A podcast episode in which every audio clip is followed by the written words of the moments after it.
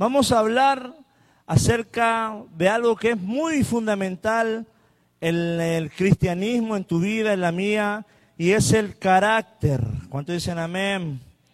Es una palabra que quizás no nos gusta eh, escuchar, pero es de beneficio, porque todos necesitamos ser formados, discipulados, enseñados a la imagen de nuestro Señor Jesucristo. Y dice la palabra en Hechos 11, 26, y se congregaron allí todo un año con la iglesia y enseñaron a mucha gente y a los discípulos se le llamó cristianos por primera vez en Antioquía. Amén. Vamos a orar al Señor. Señor, gracias por tu palabra, gracias por este tiempo de poder aprender, de poder enseñar. Te pido, Señor, que tú tomes control de cada corazón, de cada mente, que tú, Padre, alinees mi espíritu al tuyo para poder entregar lo que tú quieres hablar a, tu pueblo. Bendice cada, cada vida, cada corazón y que pueda, Señor, traer fruto, que pueda traer recapacitación, arrepentimiento acerca de la palabra que, que tú has dado el día de hoy. En el nombre de Jesús, amén. Y este versículo nos enseña, y a los discípulos se les llamó cristiano por primera vez. Y que le hayan dicho cristiano por primera vez quiere decir que de alguna u otra forma ellos manifestaban el carácter de Cristo. O sea, tenían rasgos que tú los reconocías y ellos seguían a Jesús. Y cada vez que uno, usted es un seguidor de Jesús, significa que hay rasgos de Jesús que están en usted y por ende se reconoce que usted es un seguidor de Cristo. ¿Cuántos dicen amén? Entonces las palabras acá dice, las enseñanzas, hermanos, del Señor, siempre, cuando usted va a una iglesia, siempre van a estar enfocadas en la formación de carácter. dígame amén. No siempre van a estar centradas en que usted sea rico y prospere, sino que la enseñanza de Cristo están centradas en la formación del carácter de Cristo en su vida. Y esa es la, verdadera sana doctrina. Hay iglesias que enfatizan mucho los dones, te enseñan los dones aquí y está bien, y nosotros también enseñamos los dones, pero también hay que mantener un equilibrio entre los dones y el carácter. Y acá yo quiero separar, aquí vamos a empezar a entender, porque tenemos que empezar a, trabajar nuestro carácter porque Dios quiere bendecir nuestras vidas, quiere habitar en este templo, ¿ya? No, y hay algo que yo siempre veo en, el mundo y en la iglesia, que nos dejamos vislumbrar por, el, por los dones, pero no por el carácter. Amén. No por las decisiones. Si, si tú ves a alguien que tiene un don maravilloso, eres capaz de seguirlo, de alabarlo y muchas cosas, pero la palabra no siempre nos lleva a ver el carácter. Y hay una guerra entre el talento y el carácter. Yo muchas veces he tenido la experiencia de conocer y escuchar de personas, ojo, muy talentosas, con muchos dones, pero que pudieron haber llegado muy lejos, pero no tenían carácter. No tenían disciplina no fueron muy, muy buenos discípulos y capaz que usted en su mente está pensando en alguien. Era muy, tiene mucho don, mucha inteligencia, mucha habilidad con las manos, pero no tenían un carácter ah, temeroso de Dios, no tenían un carácter que buscara agradar al Señor. Y es por ende que no alcanzaron propósito, porque su carácter fue un freno, fue algo que les impidió alcanzar promesas. Y el carácter te puede llegar a impedir alcanzar promesas, ¿ya? Eh, una de las causas que puede ser que estas personas no alcancen sus promesas, diga conmigo el carácter, la disciplina y la falta de orden. Y las, una, las características que yo te acabo de mencionar deben estar, deben estar en la vida de un cristiano. Carácter, disciplina y orden. Porque dice la palabra que somos discípulos. Y un este discípulo tiene que ser disciplinado. Y a través de la disciplina tú formas el carácter. Ese es el cristianismo. Ese es lo que yo el día de hoy quiero enseñarte. Y ah, he escuchado muchas veces acerca de muy bueno, me gusta el fútbol y quiero darte este ejemplo de futbolistas. Recuerdo a ese futbolista que partió este año no con el Señor, no sé con qué era el partido, pero Maradona, ¿cuántos lo conocen? Un talento formidable, movía la pelota para aquí para allá, pero su carácter no era digno de imitar. ¿Ya? La forma en que él jugaba era espléndida, etcétera, pero daba que desear su carácter con las finanzas, con su forma de ser, aún con los problemas que tuvo de adicción. Y recuerdo que él una vez le preguntaron, ¿quién es el mejor futbolista? Y él dijo, el mágico González. Y era un salvadoreño que era muy bueno, si usted lo busca en internet, jugaba fútbol muy bien y jugó hasta en el Barcelona y pudo haber sido un Messi en aquella época, pero él no logró alcanzar todo lo que su don le daba, producto que tenía una escasez de disciplina, de carácter y de orden. No sé si me voy explicando. No, eh, este, esta persona llegaba tarde a los entrenamientos, salía hasta largas horas de la noche, no guardaba la dieta, no respetaba al, al director técnico y mi hermano nunca nadie conoció a quién, al mago González. ¿Por qué? Porque no era disciplinado, no era ordenado y no tenía un carácter que se dejó formar en, en su equipo. Y así, quizás tú o quizás muchas personas conocemos que su carácter no ha, sido formado, tienen un don, porque los dones y talentos son de Dios, pero el carácter muchas veces impide que puedas llegar a alcanzar eh, eh, y tomar esas promesas del Señor. ¿Ya? Y yo te hago la pregunta, ¿qué es más importante? ¿Tener unción o tener carácter? Ahí usted responda. Muchas veces vamos por la unción, gloria a Dios, la unción, hermano, la unción es de Dios.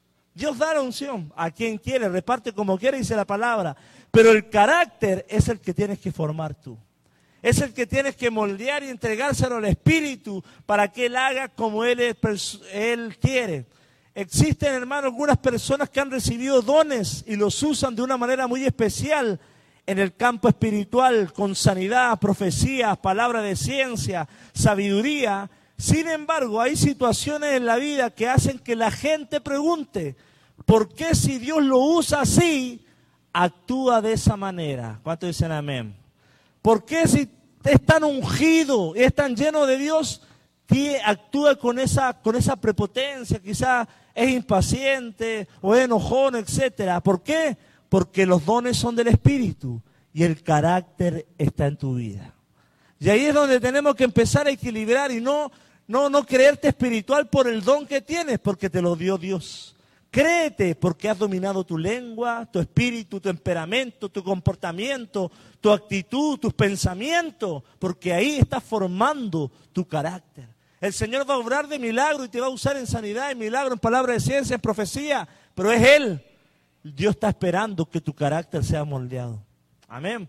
Y eso es lo que yo quiero el día de hoy apuntar, ¿ya? Yo he conocido gente que habla en lenguas, ora muy bonito, pero hermano, a la primera presión de esa estabilidad económica, empiezan a hablar en otras lenguas que necesitan subtítulos que nosotros ni siquiera nosotros entendemos. ¿Cuánto me voy explicando?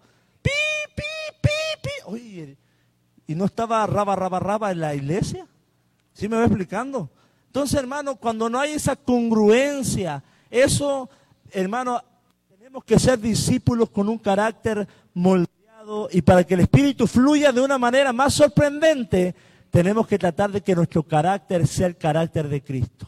Y el Espíritu va a fluir, pero de una manera más abundante de lo que has experimentado hasta el día de hoy. Amén. Hay una pregunta que puse. ¿Por qué hay tantos líderes, empresarios, políticos, deportistas, muy capaces, talentosos, carismáticos que de pronto se desploman cuando han alcanzado el éxito, cantantes que están en el éxito, en la fama por su don, pero vienen los vicios, vienen, las, vienen cosas a su, a su alrededor y caen. ¿Por qué? Porque tu talento y tu carisma no va a sostenerte, sino que lo que te va a sostener es tu carácter. Lo que te va a decir, di que no, di que, que sí, es tu carácter. Es, lo, es tu determinación de decir no o sí. Ojo, hay personas que son muy carismáticas. Ahora, ¿cómo está? Y, le cae bien a todo el mundo. Pero hermano, el carisma no te sirve para negar, a, para reprender al diablo. Necesitas tener un carácter firme en Cristo. Tus dones no te sirven para reprender al diablo. Necesitas tener convicciones claras y decirle, huye de aquí, huye de aquí, Satanás. Como Jesús, ¿dónde? En el desierto. Entonces, hermano, em, eh, tenemos que aprender a crecer en, nuestros, en nuestro carácter, en nuestro temperamento, madurar. Diga a la persona que está a tu lado, ya madura. ¿Ya? Porque los talentos y el carisma deben tener un soporte que es el carácter. Cuando me pensaba en esto de soporte, quiere decir, imagínese una planta. Crece la planta pero para soportar esa planta hay que tener una vara. Y imagine eso. Usted es la planta y para soportar, esa vara es el carácter. Y para soportar tus dones, para hacerlos florecer y que de alguna forma sean luz, necesitas tener un ADN firme en Cristo Jesús. ¿Ya? Una planta crece derecha cuando tiene una vara que la afirma. Ojo, el carácter afirmará tu vida, afirmará tu matrimonio, afirmará tu familia y todo lo que está a tu alrededor. Amén. Entonces, hermanos, una persona de carácter es una persona que no cambia de idea. Dice la palabra, que tú sí sea sí y que tú no sea no. Una persona que no tiene carácter dice sí cuando le conviene y dice no cuando le conviene. No, no tiene convicciones claras, no tiene certeza. Y la palabra carácter significa es lo que afecta el comportamiento, la conducta y las decisiones de la persona. Carácter en el griego significa sellar. Es influenciado, ojo, tu carácter fue influenciado por tu familia, por tus amistades, por tu genética, por el ambiente y por la iglesia.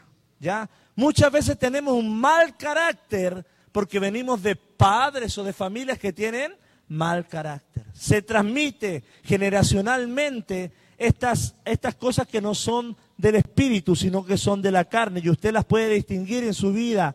El miedo, ¿por qué soy miedoso? Porque hay inseguridad, porque vienen en tu ADN. Pero en Cristo se tienen que romper esas cadenas. Tú tienes que decir al Señor, hoy yo quiero romper, quiero que mi carácter sea como el de Cristo, no como el de mi abuelo, de mi abuela, o de mi papá, o de mi mamá. En la Biblia nos dice que tengamos el carácter de Cristo Jesús. Y eso es lo que yo hoy quiero apuntar. Carácter, ojo, escucha esto, es dejar a un lado tu, perdón, dejar a un lado conductas de pecado e injusticia y reemplazarlas por conductas de santidad. Con otras palabras, carácter es agradar a Dios. Es santidad ante Jehová. Carácter es no dejarse influenciar aquí, jóvenes, mujeres, hombres, por tu sentimiento, porque el corazón es engañoso. ¿Ya? Cuando tú, tú te dejas influenciar por tus sentimientos, tu carácter tiene que estar firme, porque los sentimientos son engañosos. Hay gente que se deja influenciar por, su, por sus emociones. Hay gente que se deja, hay personas que se dejan influenciar, se distraen en la vida y su carácter cambia de acuerdo a las distracciones, de acuerdo a las emociones, de acuerdo a los sentimientos. Y ahí es donde necesitamos personas con carácter bíblico, porque tus sentimientos muchas veces no te van a jugar a favor. Tus emociones no te van a jugar a favor. Lo único que te va a jugar a favor es la palabra del Señor. Carácter, diga conmigo, es hacer la voluntad de Dios, no la mía, no la de nosotros. Carácter tiene que ver con disciplina. Y quiero que me acompañes a la palabra Juan 4:4. ¿Por qué tenemos ausencia de carácter? Bíblico. ¿Por qué no tomo decisiones en el espíritu? ¿Por qué no soy afectado en el espíritu? ¿Por qué mi mente no piensa lo de Dios? Dice, él respondiendo dijo en Juan, dijo, escrito está, no solo de pan vivirá el hombre, sino de toda palabra que sale de la boca de Dios. Ojo, no solo de pan vivirá el hombre, sino de toda palabra que sale de la boca de Dios. O sea, hermano, para tú influenciar tu carácter, tienes que leer la palabra de Dios. Amén. Para tú ser ministrado y que el Señor haga un efecto en tu carácter, lo moldee, lo capacite, lo reafirme, necesitas comer el pan del Espíritu, que es el pan de Dios. ¿Cuántos me dicen amén? Entonces, hermano, no hay forma que tú digas, Señor, levanto mis manos y tú moldéame. Es la palabra de Dios diaria, consumir el pan de vida que tú tienes, la Biblia, y eso va a afirmar tus pensamientos, tu corazón, tu alma, y vas a em-, empezar a consumir lo que el Espíritu de Dios tiene para tu vida. No hay otro camino para moldear el carácter. Acá en la prédica quizá vas a recibir instrucción, pero la Biblia, el pan de Dios, va a confrontar tu carnalidad, tu humanidad, tus, tu viejo hombre, para que resucites en Cristo. Amén. Entonces, hermano, si Dios no es tu prioridad, tu carácter evidencia, perdón, si Dios no es tu prioridad, perdón que aquí se me traba la, la computadora, el, iPad. ¿Cuánto me dan? Cinco minutos. Amén.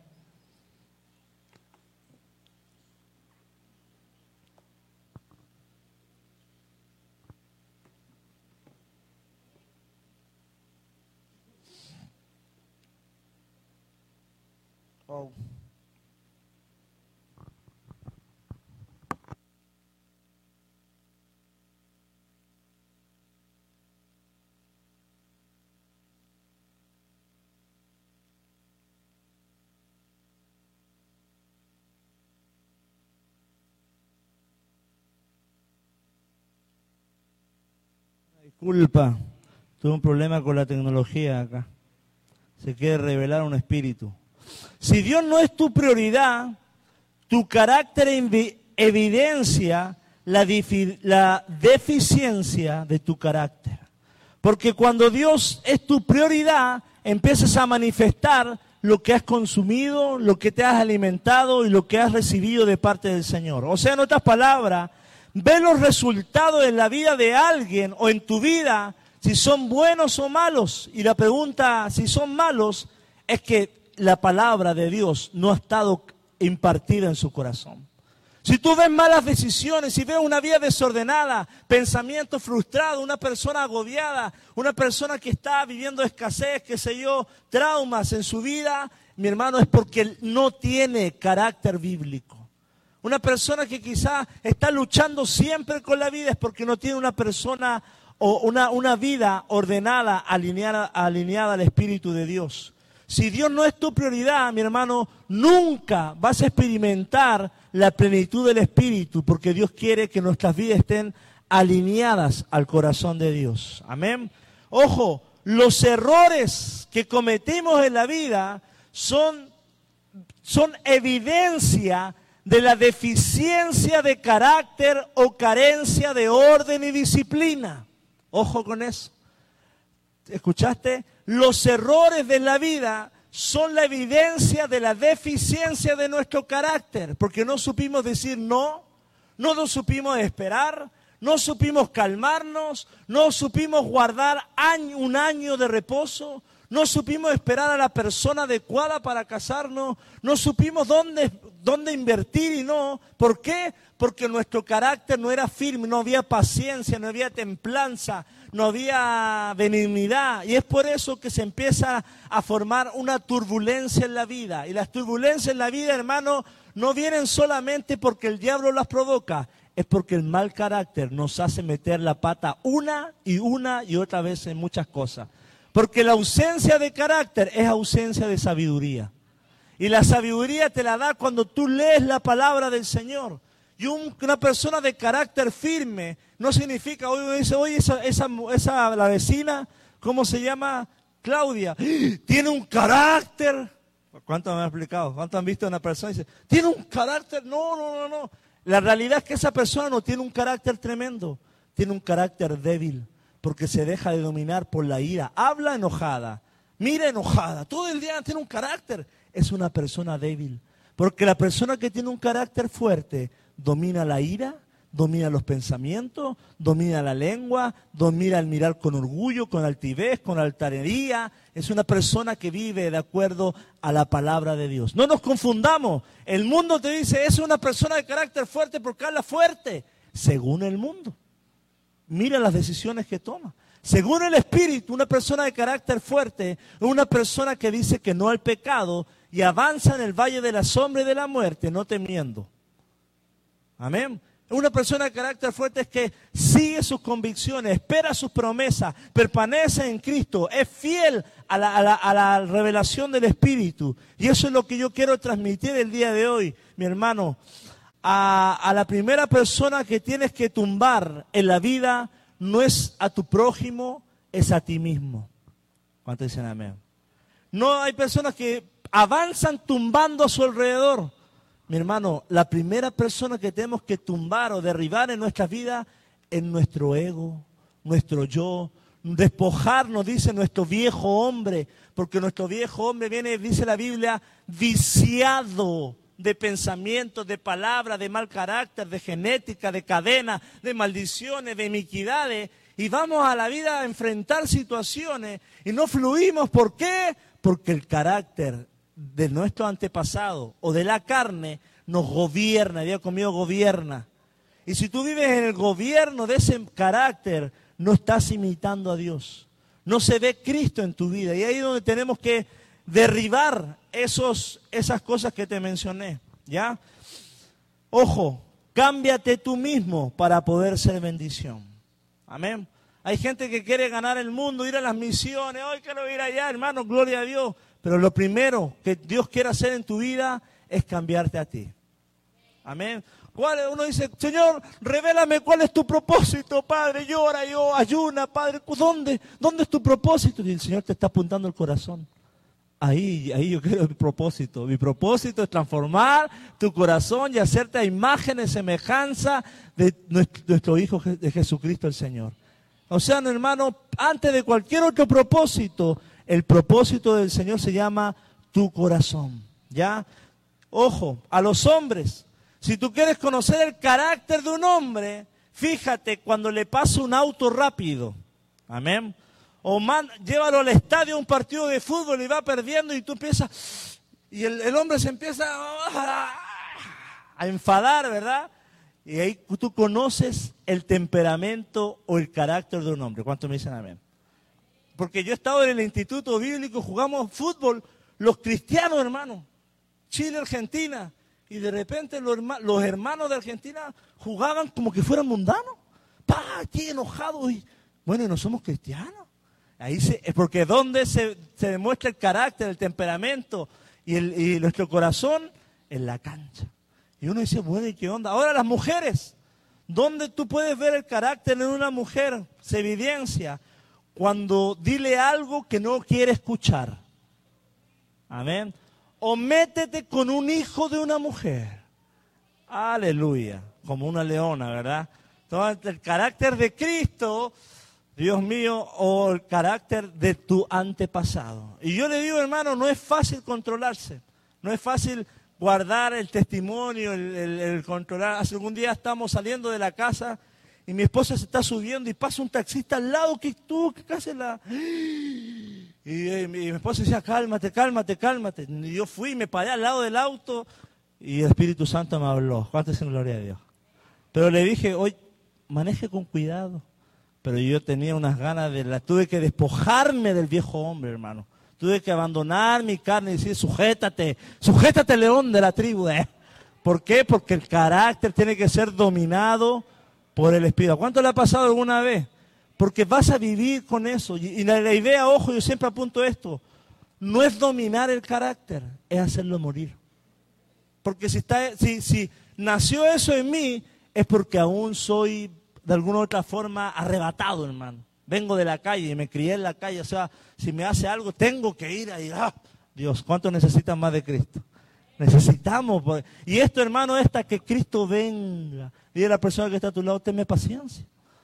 estoy en construcción, estoy en edificación, me desmoro, a veces se me pasa la mano, pero cuesta y es una labor de Dios. Mira lo que dice primera de Samuel 16, 7. Primera de Samuel 16, 7.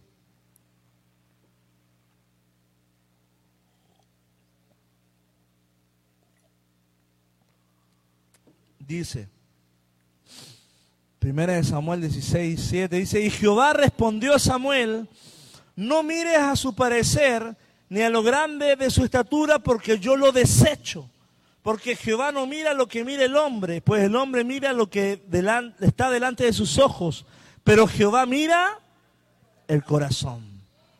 Qué interesante en este versículo que Dios le está hablando a un profeta.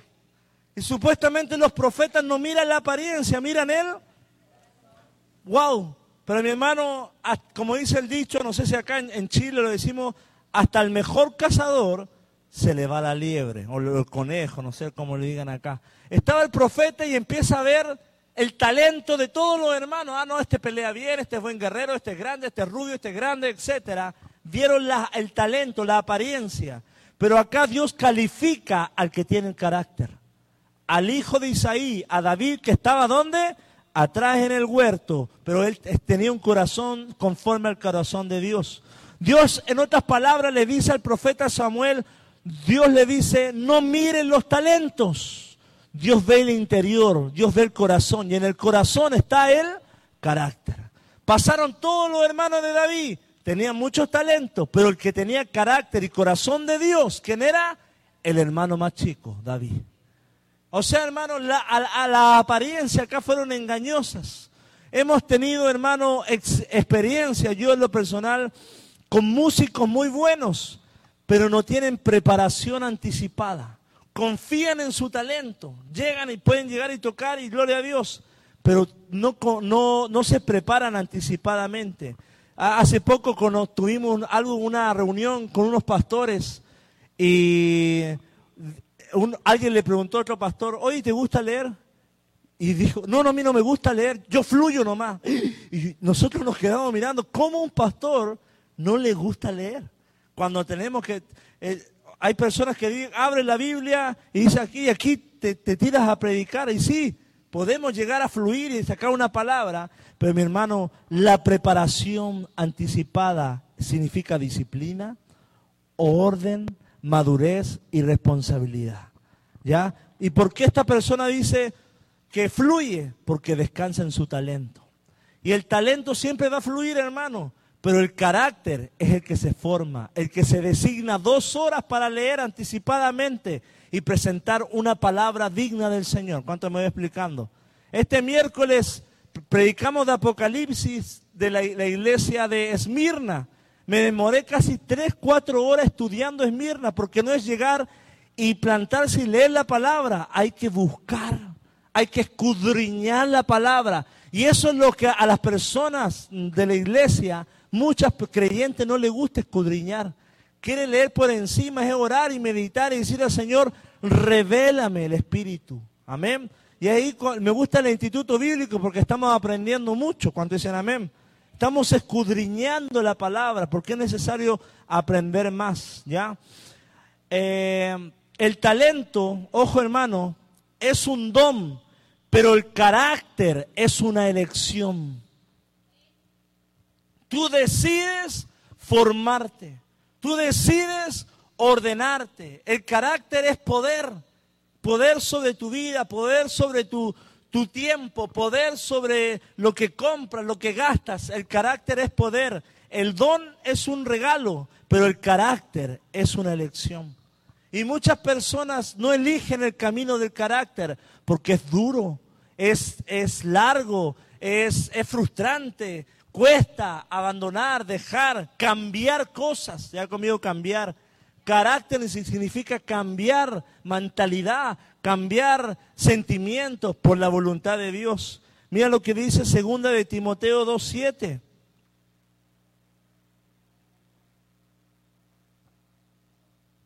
Dice, porque no nos ha dado Dios espíritu de cobardía, sino de poder, de amor y dominio propio. O sea, Dios no solamente da Dios dones sobrenaturales, da don, dice acá la palabra, de dominio propio. ¿Para qué? Para que refrenes, para que cambies, para que te ayude el Señor, te da un espíritu, aún a, a tus fuerzas, a tu voluntad, te dice, te voy a dar un espíritu de dominio propio. Amén. En 2 de Timoteo 2.7, no nos ha dado espíritu de cobardía, día conmigo cobardía. O sea, hermano, acá una persona cobarde es una persona que nunca desea cambiar.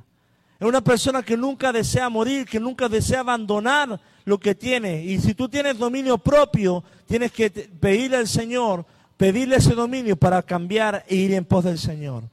El talento, hermano, cuando tú tienes un talento, es una cualidad entregada por Dios para sacarle el mayor provecho posible. ¿Cuántos conocen su don acá? Amén. Es un don del Señor. Pero hermanos, como te dije acá, no solo tenemos que instruirnos en nuestros talentos, tenemos que formar nuestro carácter. Tú puedes tocar guitarra muy bien y formas tu don de guitarra, pero a la par tienes que formar tu carácter. Te lo menciono con un cantante, le voy a decir LM, no creo que vea este video, pero Luis Miguel canta muy bien, pero cuando le gana el carácter, hasta el micrófono tira. ¿Sí me voy explicando? Un don, pero genial, el tipo ¡ah! le da todo espectacular y mueve las masas y baila, pero cuando se le arranca, dijéramos en Chile, la cacharra, se le va la onda, uno dice, bueno, ¿y qué le pasó? Se pierde, pero aún así el mundo se ovaciona con su voz. Aún así la gente compra su CD, compra sus discos, lo ama, lo difama, le prende vela, lo sigue, aunque tiene un mal carácter. Pero Dios no mira el carácter por sobre el don. Dios mira primero el carácter, porque los dones son de Dios. Y ahí es donde te estamos apuntando el día de hoy. El carácter tiene que ver con tu comportamiento, con el dominio propio. El carácter es dominar impulsos. Diga conmigo, dominar impulsos. Porque hay somos humanos y hay impulsos intrínsecos que vienen cuando ofenden a un hijo, cuando pasa el auto, ¿verdad? Y ahí es donde Dios te dice, da la otra mejilla. ¡Wow! El reino de los cielos de esa forma. Qué difícil, Dios. Paciencia, templanza. Uno dice, ¿para qué me sirve la templanza? Tan suave, hermano, te sirve para ser un pacificador en tu hogar. Te sirve para no, para no echarle leña al fuego a la peleadera. ¿Cuánto dicen amén? Jarochos, poblanos, chilangos o qué chilenos, todos, hermanos, somos llamados a ser pacificadores. Ahí viste cómo te hizo, mira cómo te miró, mira, no te ha pagado, mira, mira, y le empiezan a dar, a dar, a dar, hermano. Así es el mundo, así es Satanás, queriendo que tú saques todo. Ah, sí, dile nomás, dile la verdad. Hermano, sea cristiano, la justicia de Dios. ¿Ya? Ahora, hay una palabra que en la Biblia habla mucho, la palabra modelar. Ojo, si tu hijo no te ve reflejando el amor de Dios en tu casa, no esperes el amor de Dios en, la vida de tu hijo. Amén. Una vez una mamá me dijo, me acuerdo, mire, mi hijo no cambia. Y el espíritu se me ungió y dije, ¿y usted ha cambiado? Y se enojó la señora. No vino más. Porque para eso estamos, para confrontar la carnalidad de la gente. Tu hijo no va a cambiar si tú no cambias. Tu hijo no va a adorar si tú no adoras. Usted tiene que crear atmósfera en su casa de adoración. Si tú no oras, tu hijo no va a orar. Si tú no honras, tu hijo no va a honrar. Si tú en tu mesa te sientas a hablar mal de tu hermano, del tránsito, del pastor, del político, de este, olvídate que tu hijo va a honrar. Mi hermano, eso tiene, usted tiene que hablar, potenciar a su hijo en otras cosas. Hable la palabra, otras cosas, eso háblelo con quizás con los que están eh, ya están formados, más adelantados, qué sé yo. Pero no siembre esas palabras en sus hijos. ¿Cómo desarrollar el carácter en tus hijos? La cantidad de tiempo invertido es proporcional al crecimiento de tu hijo. Amén. La cantidad de tiempo invertido en tu hijo es proporcional al, crecimiento de tu hijo. No esperes que tu hijo sea una, gran, tenga un carácter impresionante. si tú no pasas mucho tiempo con él.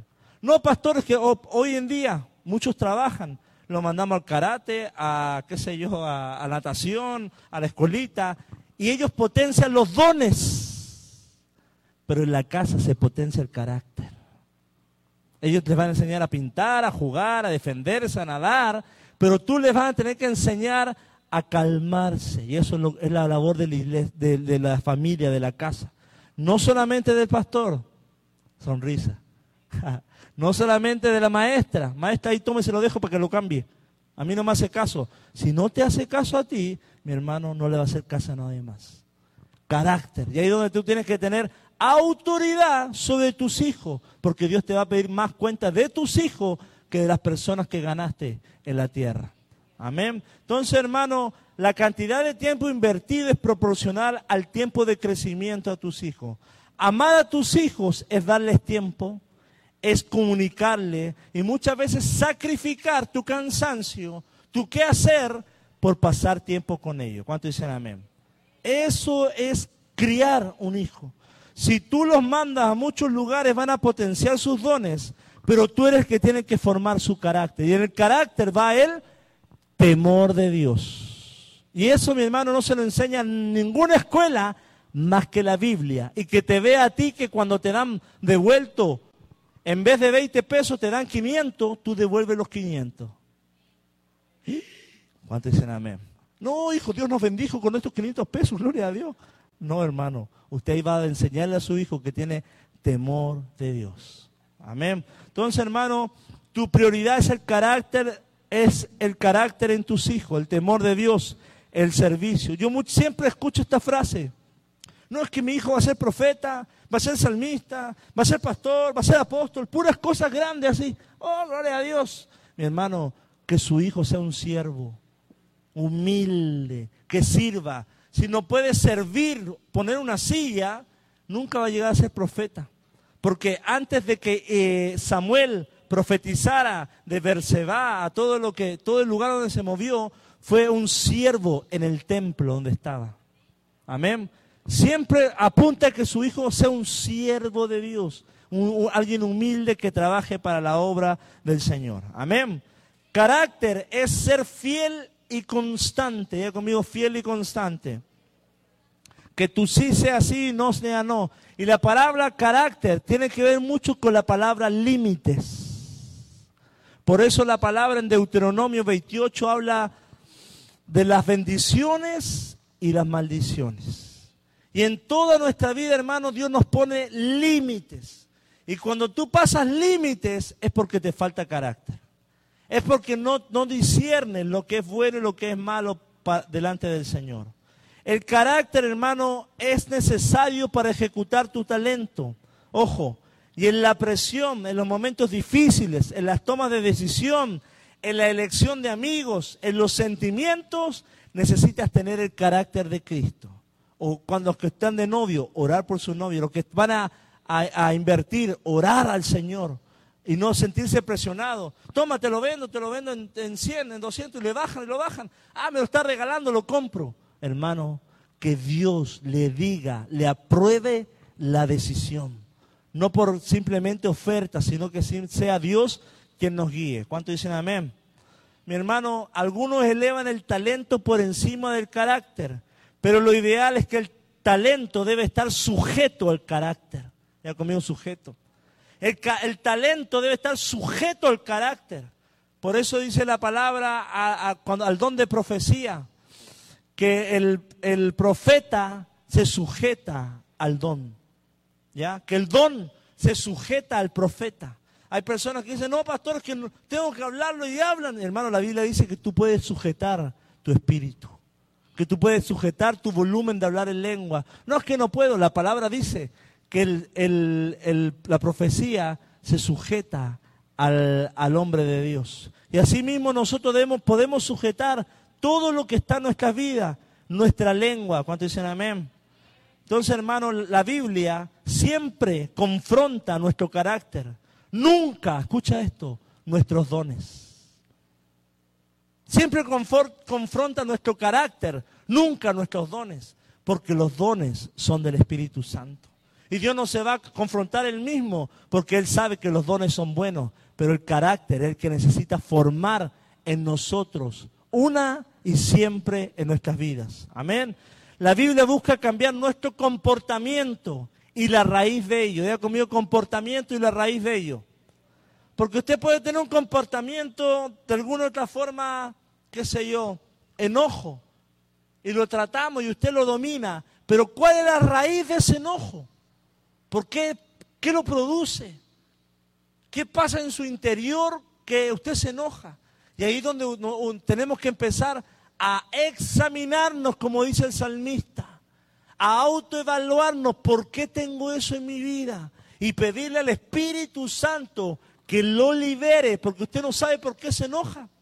No sabe por qué hay momentos que es arrebatado, arrebatada. No sabe por qué hay momentos, hermano. El corazón es engañoso. Y el corazón es un misterio en nuestro interior. Pero el único que lo conoce es el Espíritu Santo. Y cuando usted va a, a, orar, le va a decir, Espíritu Santo, quita de mi vida lo que aún no reconozco y no sé cómo erradicarlo. Pero tú sabes mete la espada de doble filo, porque todo lo que tú hagas en mi vida sé que es bueno y provechoso para mi corazón. Ministrame, sácame, opérame. La palabra cuando dice que el Espíritu Santo se manifieste, dice que opera. Y hay una operación, hermano, en nuestra alma, en nuestras emociones, en nuestros pensamientos. ¿Ya? Ah, yo no sé usted, hay una palabra que se llama epitafio, una huella. Cuando partamos con el Señor o cuando muramos y nos levanten una lápida, ¿qué te gustaría que dijera? ¿Que reconozcan tu talento o pongan algo de tu carácter? Tocaba muy lindo la, guitarra o que pongan fue un hombre comprometido, fue un hombre constante. ¡Wow! No sé usted, pero yo creo que pongan algo de mí, anote ahí si pasa algo un hombre de fe, de carácter, constante, consistente, que no retrocedía. Y cuando no retrocede, quiere decir que te van a poner ahí tu carácter, no tu don, porque el don es del Espíritu. Y Dios está más interesado en tu ser que en tu hacer. Señor, Señor, en tu nombre echamos fuera demonios, sanamos, reprendimos, abrimos el mar, abrimos el cielo y todo. Nunca te conocí. Nunca pude moldear tu carácter. Yo fluía por misericordia. Tú ponías las manos y yo por el enfermo lo sanaba. Tú ponías las manos y decías, lo reprendo, y pues yo reprendía. Era el Espíritu de Dios. Pero tu carácter nunca fue formado. Y así conozco y con la pastora siempre nos hemos dado cuenta que siempre los profetas tienen un carácter muy fuerte. Un carácter muy agresivo. Un carácter así como muy, muy tenaz. Pero hermano, necesitamos tener el carácter de Cristo. ¿Cuántos dicen amén? El mundo ama el talento, lo elogia, oh, el talento, gloria a Dios. Pero es más, es llamativo el talento, las luces, los aplausos, las invitaciones por el talento, hermano. Pero el mundo desprecia el carácter. Cantantes que quizás son muy, muy buenos cantantes, pero tienen una mala vida desordenada. Y aún, aún las personas ponen póster en su, en, su, en su recámara de esos cantantes que no tienen un carácter digno de imitar, es puro talento. ¿Cuánto me voy explicando? Entonces aquí el mundo de, desprecia el carácter, le da lo mismo, a mí me importa tu talento, ojo. Y también hay iglesias así. También hay iglesias donde alzan el talento y no el carácter. Y ahí donde muchas veces tenemos que evaluar nuestros corazones, independiente de lo que yo porte, lo que tú portes, lo que importa es el carácter en nuestras vidas. Es el molde de Cristo en nuestro corazón. Amén. Mi hermano, y delante de Dios, escuche esto. Esto está fuerte. Seremos juzgados no por nuestros talentos o dones, sino por nuestro carácter. El Señor no te va a decir, ven a Felipe a ver tus dones, ah, qué lindo pasa. No, logré hacer la obra de Dios en tu vida, logré formar una nueva naturaleza resucitada en tu vida? ¿Logré que te despojaras del viejo hombre? ¿Logré resucitar un espíritu que anduviera en el espíritu y no en la carne? No vamos a presentarnos, mi hermano, delante de Dios por nuestros talentos, sino por nuestra, lo que haya hecho Cristo en nuestro comportamiento, en nuestra alma, en nuestra mente, en lo que hayamos en nuestro ser. Amén. Hermano, y la pregunta es, ¿cómo yo creo un carácter bíblico? Teniendo día conmigo comunión con la Escritura. Memorizando versículos. Yo sé que usted se sabe todas las canciones de Juan Gabriel o Luis Miguel, pero es tiempo de que memorice la Biblia. Y el memorizar la Biblia le va a hacer que su mente, su alma va a ser reconfortada, va a ser vivificada y usted se va a hacer, va a sentir renovado por el Espíritu Santo. Ojo, pero no solo repetirla, porque los fariseos conocían la Biblia, pero tenían un carácter que no era el de Cristo. En otras palabras, podemos acumular versículos, pero lo esencial acá es vivir esos versículos. ¿Cuánto dicen amén? Dice la palabra no solamente ser oidores o repetidores como un papagayo, como un loro, sino que los versículos tú los camines, tú los ejecutes, tú los manifiestes y pedirle al Señor que todo lo que tú entiendes en la Biblia, en tu, en tu lectura diaria, lo puedas ver conmigo aplicar en tu cotidianidad. Y ahí te vas a transformar en un discípulo del Señor. Cuando hagáis mi mandamiento, cuando cumpláis mis mandatos, cuando caminéis en mis estatutos, no cuando los repitas, sino cuando los hagas en la vida cotidiana. ¿Cuánto me voy explicando? Entonces, hermano, no es un tema de entender, no es un tema de repetir, es un tema de manifestar en vida, en, la cotidianidad, el Espíritu de Dios, tal cual, tal cual como la palabra lo menciona. ¿Y cómo crea un carácter de Dios? Diga conmigo, discipulado. Es necesario que tú te disipules, que tú entres en un proceso en el cual le pidas al Señor que cuide tu corazón, que te ministre, negarte. Hay una frase que dice así. Siembra un pensamiento y cosecharás un acto. Siembra un acto y cosecharás un hábito. Siembra un hábito y cosecharás un carácter. Y siembra carácter y cosecharás un destino. Todo empieza con el pensamiento. La batalla espiritual, ¿dónde empieza? Acá. Si tú logras renovar tu entendimiento con la palabra, pensar en todo lo bueno, lo puro, lo amable, lo que es de buen nombre, según dice Filipenses 6, 4, 6, mi hermano, ese pensamiento te va a llevar a ser un hábito, te va a llevar a actuar y ese hábito va a formar en ti un carácter y ese carácter te va a ayudar a ser una persona ordenada, disciplinada y constante en todo lo que te propongas. Y eso es lo que Dios quiere hacer en tu vida. Mira lo que dice Romanos 6, Romanos 6, versículo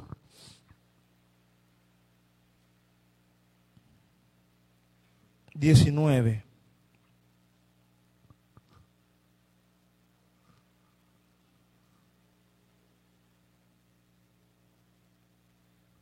Vamos a leer el 17, dice, pero gracias a Dios que aunque erais esclavo del pecado, o esclavo de tu carácter, habéis obedecido, habéis obedecido de corazón aquella forma de doctrina a la cual, a la cual fuisteis entregados y libertados del pecado, que dice, libertados del pecado. Ya nunca más, libre, libre, hermano. ¿Por qué? Porque todas esas cosas que te dominan tu carácter te hacen esclavo. Y la palabra dice que tienes que ser libre del pecado.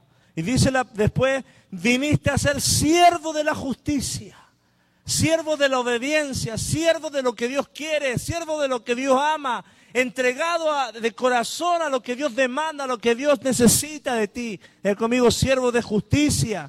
Ojo acá, hablo como humano por vuestra humana debilidad, que así como para iniquidad antes presentaste vuestros miembros para servir a la inmundicia y a la iniquidad. Así diga conmigo ahora, para santificarlo y presentar vuestros miembros para servir a la justicia del Señor. O sea, hermano, desde antes usted servía y le daba rienda a la carne, al viejo hombre, a las malas concupiscencias, pensamientos. Pero ahora, en Cristo Jesús, usted se santifica y se presenta entero para servir a la justicia. Y la justicia es a la obediencia al Señor. Te rindo mi temperamento, te rindo mi carácter, te rindo mi, mi, mi, mi genética, mis pensamientos, mi ser. Porque antes, hermano, le rendíamos culto, éramos esclavos de las tinieblas, pero ahora servimos a la luz del mundo. Y tenemos que movernos y andar en pos de esa luz sobrenatural del Espíritu Santo. ¿Cuánto dicen amén? Mi hermano, acompáñame a primera de Samuel 15, 24. Ahí en su Biblia. Un ejemplo de una persona sin carácter. Saúl. Entonces Saúl dijo a Samuel, yo he pecado, pues he quebrantado el mandamiento de Jehová y tus palabras. No tenía carácter. Dice la palabra, he pecado, primera de Samuel 15, 24. Pues he quebrantado el mandamiento de Jehová y tus palabras. O sea, desobedeció a Dios y a las palabras del profeta. Y acá está lo esencial. Porque temí al pueblo y consentí a la voz de ellos. O sea, en otras palabras, Saúl, hermano, le dio avance a la presión del pueblo de Israel, al pueblo que exigía algo que Dios no le había demandado, ni el profeta le había dicho, pero como eran multitudes presionando a Saúl, ¿qué le faltó a Saúl en ese, ese instante? Liderazgo y carácter. Nunca vas a ver a una persona líder que no tiene carácter. Si tú eres líder de tu casa, necesitas qué? Carácter. Si tú eres líder de un negocio, necesitas carácter. Amén. Para todo en la vida tienes que liderar. Y él en ese instante no tenía carácter, tenía talento. Y Dios aún lo ha escogido porque Dios tiene misericordia. A ver si se compone. Ahora dicen amén. Pero mi hermano, acá le faltó carácter para decir, no, vamos a esperar que llegue Samuel y no vamos a sacrificar ningún becerro ni nada. Vamos a esperar y ustedes apláquense porque yo soy el rey. Y Dios me habló y me dijo, esto. Y cuando él no tuvo carácter y consintió a la voz del pueblo. Y así mismo tú puedes consentir a tu misma voz de deseos, a la voz de Satanás, a la voz del mundo y empiezas a hacer y a, transgredir la ley de Jehová y empiezas a, entrar en maldiciones, en hoyos, en estancamiento, en desiertos que tú auto, automáticamente te metes, no el Espíritu te mete, tú te metes. ¿Cuántos me dicen amén? Eso es lo que está diciendo la palabra. Saúl no tenía carácter. Dice la, la, Biblia que era rubio, alto, y todo decía, ah, Saúl, el guerrero máximo. Tenía talento, pero no tenía carácter. El primer rey de Israel, y a la primera, una de las primeras situaciones, eh, cayó, ¿ya? Su talento lo acompañó solo hasta que, ojo, su talento lo acompañó solo hasta que hasta cuando su carácter fue confrontado.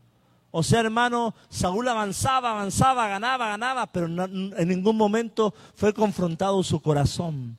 Y en el momento que se confronta su corazón, se le cae el reino.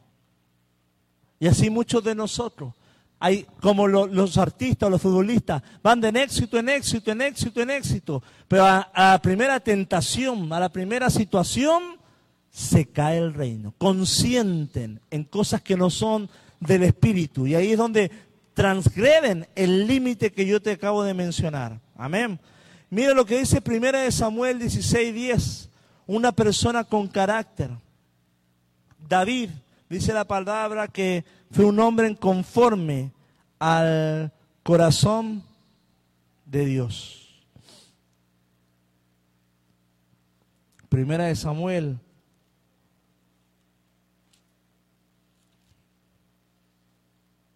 16, 10 dice, e hizo pasar a Isaí a los siete hijos suyos delante de Samuel, pero Samuel dijo a Jehová, Jehová no ha elegido a estos.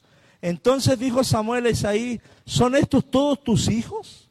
Y él respondió, queda aún el menor que apacienta las ovejas. Y dijo Samuel a, Isaí, envía por él, porque no nos sentaremos a la mesa hasta que él venga aquí.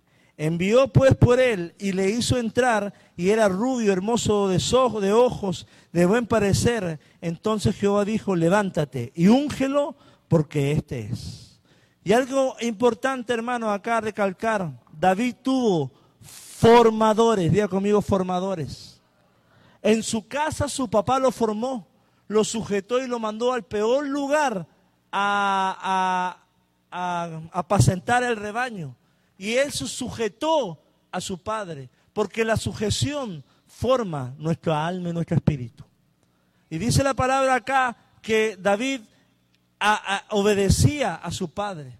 También cuando el padre le dice, permíteme a mí llevar eh, los panes cuando estaban guerreando sus hermanos, él se sujetaba a su padre, honraba a su padre, el primer gran mandamiento. Y su primera formación de David, ¿dónde fue? En su casa. Es por eso lo que yo te acabo de mencionar, que en tu casa es una escuela de formación de guerreros de Dios. Su padre, hermano, lo menospreciaba, pero el padre que corrige ama. El padre que ama llama la atención no cree las mentiras de los niños porque los niños mienten. Ah, no, mi hijo no miente. No, no, no, no, pastor, usted es mentiroso. Eh, los niños muchas veces mienten.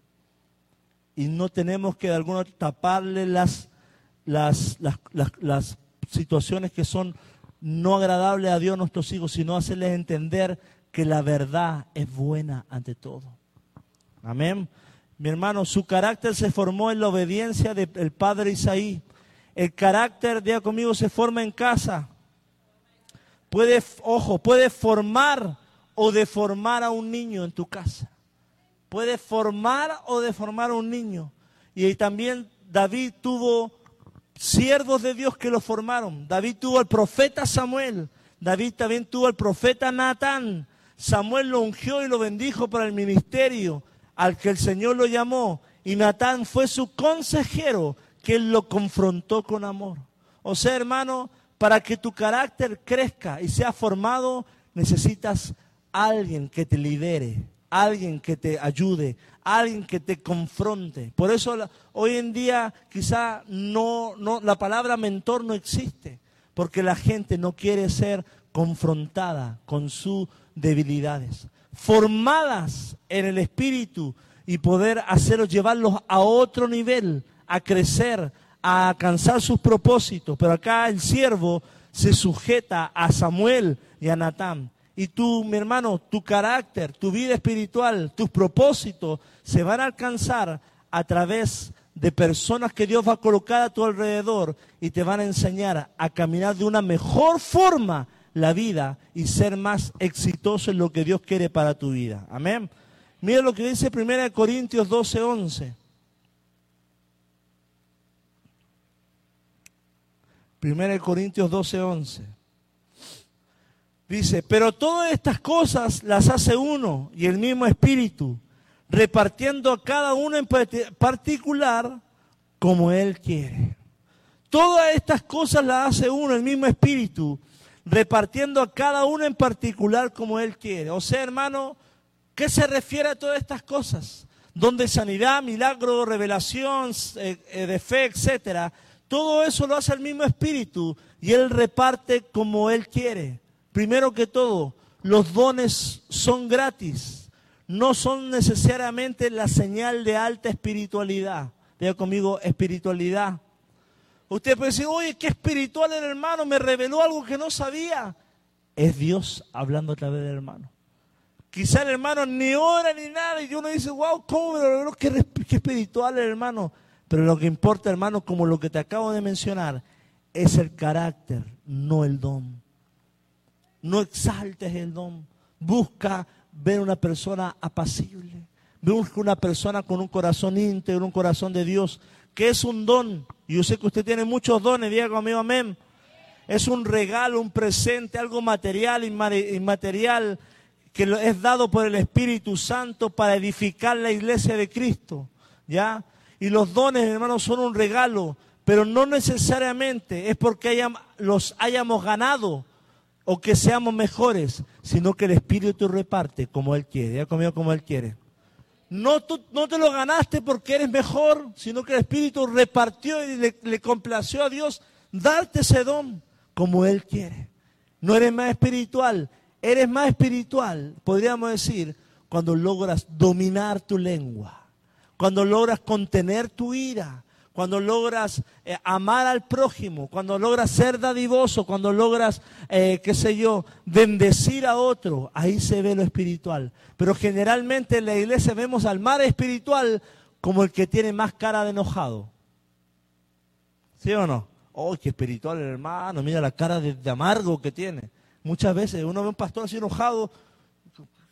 Y la palabra dice que el gozo del Señor es nuestra fortaleza.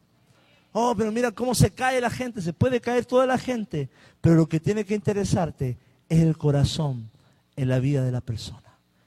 El Cristo resucitado habitando en su corazón. las buenas decisiones que ha tomado a su alrededor las cosas que ha edificado en el Espíritu. Amén. Por ejemplo, quiero ir a Sansón, jueces 1, 14, 6. Me quedan 10 minutos. Jueces 14, 6. Sansón tenía una tremenda unción, un don sobrenatural, un talento.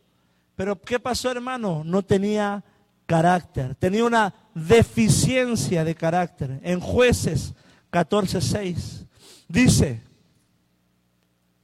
y el espíritu de Jehová vino sobre Sansón, quien despedazó al león como quien despedazaría un cabrito, sin tener nada en su mano, y no declaró ni a su padre ni a su madre lo que había hecho. ¡Wow! Cuando usted lee esa palabra ve que Sansón tenía una fuerza increíble. Los filisteos peleaba con mil, agarraba mil, ganaba batallas porque tenía un don, un talento. Pero la Biblia dice que tenía una deficiencia en su interior, que él luchaba y batallaba con eso. Y acá en jueces 16.1 dice la palabra, jueces 16.1. Fue Sansón a Gaza y vio allí una mujer ramera y se llegó a ella. ¿Se lo está leyendo conmigo? Y en el versículo jueces 14.3 dice, y su padre y su madre le dijeron, no hay mujer entre las hijas de tus hermanos, ni en todo nuestro pueblo para que vayas tú a tomar mujer de los filisteos incircuncisos? Y Sansón respondió a su padre, tómame a esta mujer por mujer, tómame a esta por mujer, porque ella me agrada. Y acá vemos que Sansón va a tomarle el consejo de sus padres. Y sus padres le dice, yo veo que esa mujer no te viene, no junta ni pega, ¿Por qué no eliges a alguien de entre el rebaño de Dios que vas a hacer, que, Dios ha elegido? Y acá es donde Sansón dice y no obedece al consejo, al consejo de sus padres. Ya conmigo obedecer a los padres. ¿Cuán necesario y cuán, cómo le advirtieron los padres sobre lo que él estaba haciendo? Pero el hermano siguió afanado y enamorado de esa mujer cananea hasta que se llegó a ella y dice, Sansón respondió a su padre, tómame a esta mujer porque ella me agrada. O sea, hermano, él tenía un don espectacular, pero tenía un carácter débil que lo hizo elegir una mujer que no era del espíritu. O un hombre que no era del espíritu. ¿Cuánto me voy explicando? Muchas veces podemos llegar a hacer malas elecciones. ¿Por qué? Porque nuestro carácter no tiene la palabra de Dios. Podemos haber estado toda la vida en la iglesia, pero nunca, dice la palabra, acabamos de leer, no solamente de pan vivirá el hombre, sino de toda palabra que sale de la boca de Dios. Nunca comiste pan de Dios. Lo escuchabas, pero no lo meditabas. Lo escuchabas, estabas acá, pero no lo no lo, reflexionabas en tu corazón, no lo sellabas en tu alma, no lo tatuabas en tu, en tu interior, sino que simplemente eran palabras al aire. Y así muchas veces podemos pasar la vida sin que el Espíritu de Dios, la palabra del Señor, haga una obra en nuestros corazones, porque somos oidores y no hacedores. Y el don siempre va a estar, pero el carácter es el que te va a llevar quizá a una tragedia, a un, algo comprometedor y de alguna otra forma va a arruinar tu vida y la de tu alrededor. ¿Cuánto me voy explicando? Amén. Y mira lo que dice en jueces 16 y 17. Jueces 16 17. Le descubrió pues todo su corazón y le dijo, nunca mi cabeza llegó navaja, porque soy nazareo de Dios desde el vientre de mi madre. Y fue rapado mi, fuerza se apartará de mí.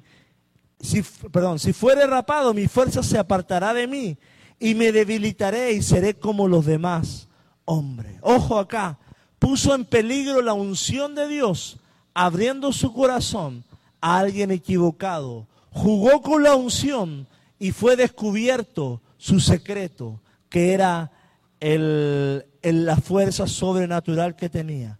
Y acá, hermano, la, palabra nos está hablando muy directamente, que sin importar el don sobrenatural que tú tengas, sin importar lo que tú veas a tu alrededor, lo primordial en nuestra vida para no dar pasos en falsos es tener un, un espíritu plantado en, el, en la casa del Señor, plantado en la Biblia. Y eso te va a llevar a que no descubras, no transgredas los límites Acá Sansón pasó un límite, se llegó a mujer cananea y eso le hizo perder la unción del Señor, perder los propósitos, perder la, bendición, perder el llamado, perder los dones.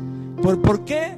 Por el, el carácter que no había sido formado en él. Mi hermano, porque la falta de carácter puede causar que el Espíritu se aparte de nuestras vidas. Mira lo que dice la palabra en jueces 16, 20. Y le dijo, Sansón, los filisteos vienen sobre ti. Y luego se despertó él de su sueño y se dijo, esta vez saldré como las otras y me escaparé. Pero él no sabía que Jehová ya se había apartado de él, que la unción ya se había ido que la gracia del Espíritu ya se había volado la paloma, como dijeran por ahí. Ya no estaba sobre él el Espíritu de Jehová. ¿Por qué? Porque su carácter había roto un pacto con Dios. Su carácter había roto el pacto de Nazareno, de guardarse en santidad. Y pasó los límites, transgredió la ley de Jehová. Y eso afectó una muerte espiritual. Porque el carácter te puede llevar a, la muerte espiritual y a una muerte aún más terrenal, porque dice la palabra que Él después muere. Yo te invito el día de hoy a reflexionar en esto y a ponernos de pie y orar al Señor, porque el trabajo de, del Espíritu en nuestras vidas es 50% del Espíritu Santo y 50% de Dios. Pueden ponerse de pie los jóvenes acá también. Amén. Vamos a orar al Señor. El trabajo de Dios es 50% de Dios y 50% tu entrega. Amén. Y hermano,